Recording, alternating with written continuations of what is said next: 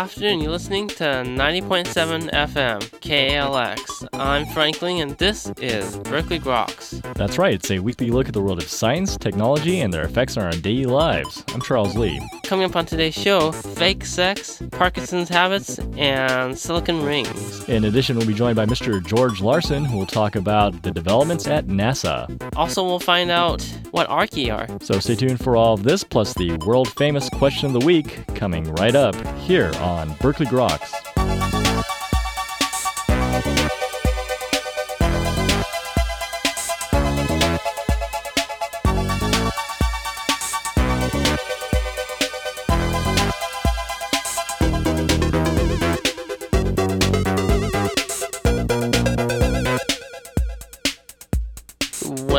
Back to Berkeley Groks. I'm Frank Ling. And I guess that makes me Charles Lee. How you doing, Frank? Awesome, Charles. We got more science. It's of course it's science. I feel like it's Christmas, and I've just opened up a present, and inside is science. Yeah. you know what's in this week's present, right? What's that? Aromatic silicon rings. You know that's that's why I've been good all year. It's for the aromatic silicon rings. So we know that in many carbon-based compounds, there are aromatic rings where you supposedly have these pi bonding systems that can circulate their uh, electrons continuously, and they can form uh, unique planar structures are actually critical to a lot of biological components. So it basically extends the orbital across numerous atoms. Right. So for many years, scientists had thought that you could actually have these same properties with, say, silicon, germanium, tin, all analog of the uh, group 14 compounds. So basically, down that particular column on the periodic table, for the first time, they've been able to synthesize a compound in which three silicon atoms were conjugated, aromaticized, sharing two electrons among the three of them. Oh wow! So is this going to have similar chemistries to like carbon-based? Probably not offhand. I mean, first of all, the silicon's much larger than the carbon, so the bond lengths are almost twice as large as carbon ones. So it's for these silicon ones, about 2.2 angstroms. Carbons are typically, I I think, around 1.4, 1.5. Mm-hmm. So it's a, a bit larger, and also it, it takes quite a bit of constituents to uh, stabilize these molecules. So for this thing to form, you actually need to put these really bulky uh, three tributyl groups onto each of the silicon to um, flatten out the plane. Oh, okay. So that basically the orbitals are in alignment. Right. And so once this is formed, you form a cation. You can only have two pi electrons to make this aromatic, otherwise it'll go into the anti-orbitals. So you lose an electron and then it becomes an aromatic ring. Okay. Well, people are interested in this for some reason. Why is that? Well, to show that you know, silicon-based, tin-based life is possible on some other planet. Right. Well, I imagine it is probably useful in materials processing. Probably, but uh, it's a very interesting demonstration, and you can check it out in a recent issue of the Journal of the American Chemical Society. JACS.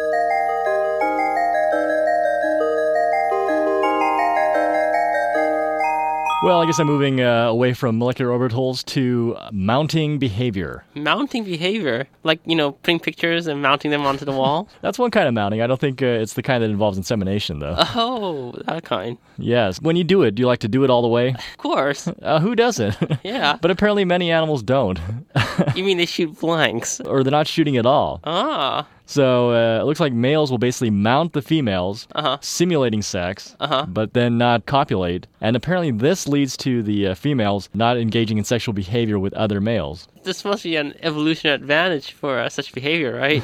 Well, it's really an evolutionary advantage to the male, it turns out, because Right. it gets to have a, a very loyal female Right. without having to invest any of its uh, genetic material in the process. uh huh. Uh, it's very fascinating stuff, and basically, the group led by Hanne Løvlie, it was a graduate student at the University of Stockholm in Sweden. He basically created a harness for 11 feral hens Uh-huh. that allowed the roosters to mount them, but did not allow them to be inseminated. Wow. I'm not I- really- I'm not sure if you can do that on humans. I don't know, isn't that like what a chastity belt is? This is like cruel and unusual punishment. for who? The roosters or the humans? How would you even go about designing that? You can't get it off the shelf, I'm sure. Could be some new Halloween toy. yeah, I think if you're afraid of the uh, razor blades and the candy. That's afraid of. Keep it in mind, I guess, the next time you're engaged in foreplay and it doesn't happen. It's okay. uh, anyway, so very fascinating work. It was published in a recent edition of Current Biology.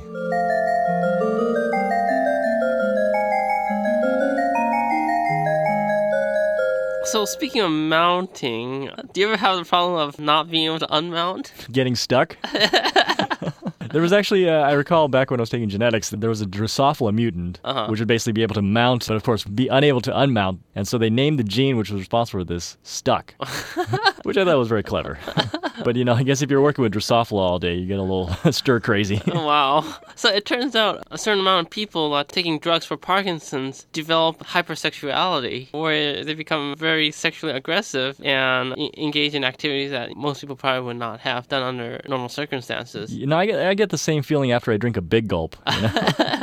Is that withdrawal syndrome or something? Yeah. huh? So uh, I guess Parkinson's disease, where you're not getting enough dopamine into your Mm-hmm. system as a result. Uh, some people have motion problems with their hands and their body, where I guess they have tremors, and so a lot of them take agonist drugs, which sort of help to compensate for the dopamine. But it turns out for maybe one or two percent of people, they develop some sort of a compulsive behavior, whether it's gambling, sex, eating, or something All else. of the above. Yeah, probably. And I, actually, in most common cases, gambling, and they've seen a few of these people who hardly gamble in their life suddenly become these obsessive gamblers as they were taking these drugs. In one case, a person started to have an addiction to pornography and even had an affair.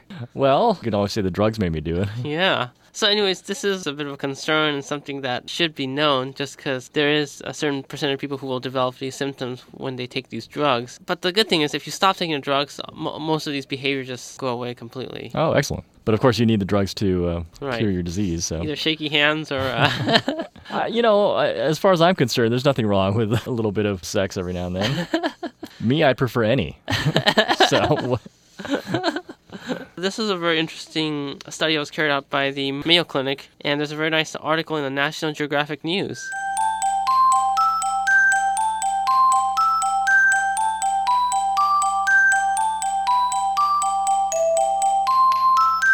All right. Well, I think we've had far too many stories about sex so far. So, I'll go into vibrations of a different sort. Do you think we could get uh, into the adult category for some of these, you know, there's certainly enough fetishes out there, I guess. or of the uh, science kind, I guess?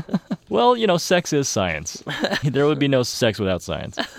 Um, so it turns out, though, that uh, researchers are now investigating how optical waves can help vibrate uh, materials. what photons into phonons? Light can exert a pressure. What researchers at the California Institute of Technology, Kerry Vahala and colleagues, have done is they've created what's called an optical microcavity. Mm-hmm. And it's basically akin to like blowing air across an open bottle. Okay, As you blow the air across the bottle, it starts to vibrate and resonate. right. So, in the same way, if you pump light across this optical cavity, it'll start to vibrate and resonate. Wow. Yeah. So, it's actually a very fascinating development, and apparently, they say it can be used to develop uh, micrometer uh, type devices. Huh. So you have like these actuators to create micro devices that resonate with a certain frequency, right? Right, and so you basically have light as the stimulating force. Wow. uh, so it's actually fascinating because actually researchers have been uh, using uh, uh, microwave type devices with this sort of system, but to use light, of course, extends the wavelengths which are possible for use. Huh. So did they foresee any interesting electronic applications with this? Yeah, in fact, that's the goal. Eventually, of course, is you can convert uh, light energy into uh, mechanical energy. Of course, it'll both mechanical and electrical processes. If anyone wants to know more, they can take a look. It was published in a recent edition of well-known journal Optics Express. And that's all for our look at recent developments in the world of science and technology. You're listening to Berkeley Groks here on 90.7 FM KALX. Well, coming up next, Mr. George Larson, editor of Air and Space magazine, will join us to discuss current developments at NASA. So stay tuned.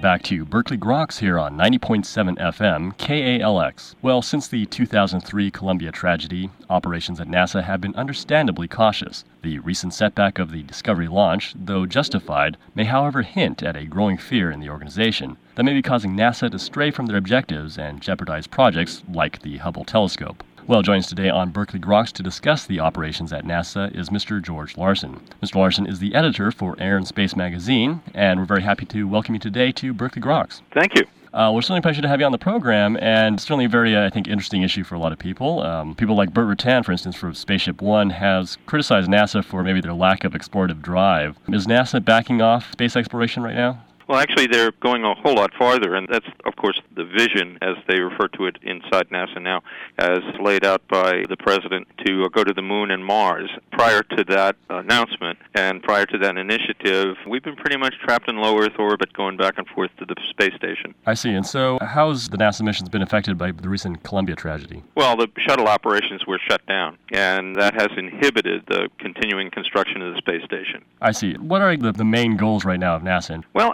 actually, it's interesting because at the same time that they're talking about going to the moon and Mars, which are very actually fairly close goals. I mean, they they will still require months of voyage to get to Mars in in in the one case, but at the same time they're doing they're preparing for an unmanned exploration of Pluto, which is the farthest planet. Hmm. So it's they've kind of got both ends bracketed at the moment.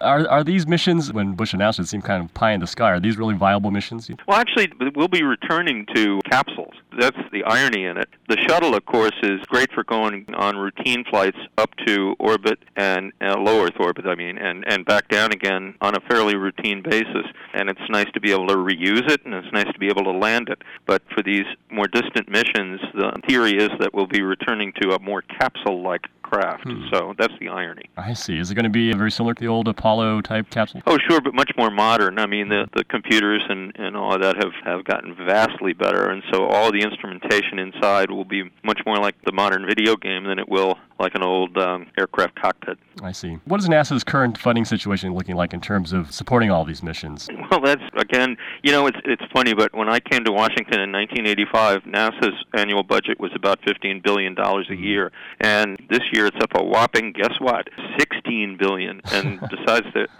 you know, and that extra billion, they're supposed to go to the moon and Mars. So they really don't have enough to work with. Right, right. I've talked in the past about, for instance, Hubble being decommissioned because lack of funds to keep it going. I'm confused about that because, on the other hand, they have a, a replacement telescope. It's not in the visual spectrum, but I think that the uh, feeling was that there would be a next generation replacement for the Hubble all along.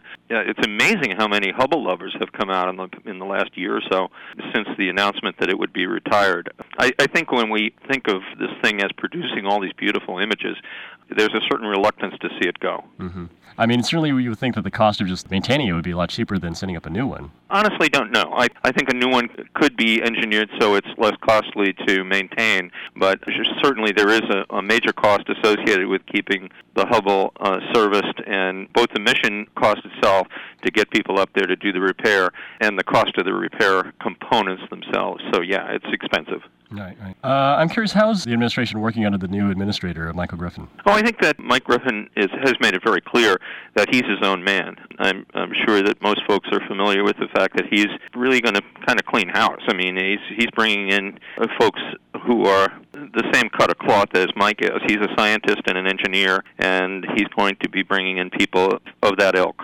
So, where do you see the direction of NASA heading for the future? Well, I think the big drive is going to be exploration, and the losers there are going to be is going to be aeronautics. What everybody forgets is it's the National Aeronautics and Space Administration. Mm-hmm. Well, say goodbye to aeronautics because mm-hmm. it's it's vanishing. It's not being funded. It's not in the it's not in the budget in anything like its its former heft, and there's just not that emphasis on it anymore. I think that most people seem to believe, at least in Congress, that the aerospace companies can handle the R&D that NASA used to do. Uh, so the aeronautics is gone, and and I think also some of the Earth science. I I got to believe that uh, it's the administration's view that that's become commercialized by the number of privately owned um, satellites that are studying the Earth and measuring its changes. Do you think there'll be more uh, increasing collaboration with other countries? That- I sure hope so because I think it's I think that's kind of inevitable. The the one, by the way, that uh, pops up the strongest on the radar is the Chinese. The Chinese are, have announced at least a very ambitious space program, and they're moving fairly slowly at it, but it has everybody's attention. It's our understanding that there is some discussion afoot about sitting down with the Chinese to discover how many ways there are that we might cooperate the two, between the United States and the Chinese space programs.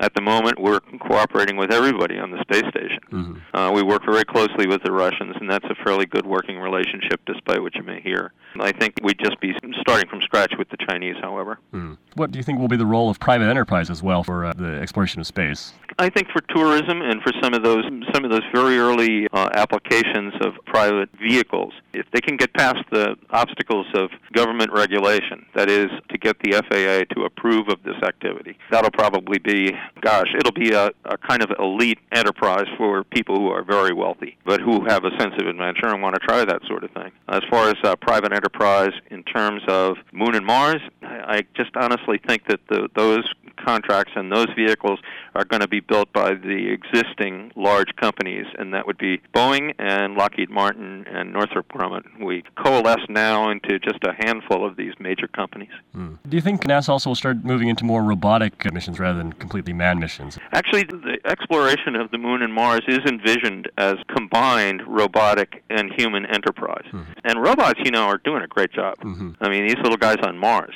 Wow. I mean, I'm very impressed. And I think everybody is. And after a while, you know, they acquire a certain quality of cuteness where people actually begin to feel some affection for them. I know I do, and uh, they have personalities. yeah, they do, and you know they're stubborn. They're you know the little engine that could. I think I can. I think I can. And this little guy crawls out of his his sand dune where he was trapped, and I, you know it's a great story, and it's it's lots of fun. So robots are an enjoyable way to see space.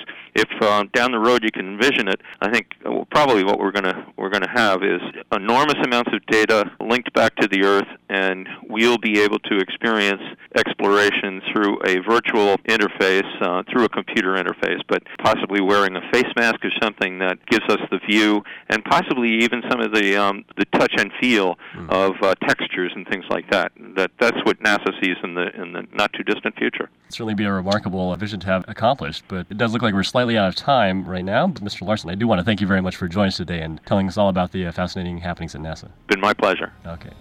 And you were just listening to Mr. George Larson, editor of Air and Space magazine, discussing recent developments at NASA. You're listening to Berkeley Groks here on 90.7 FM, KALX. Well, coming up next, you can find out how do starfish eat. So stay tuned.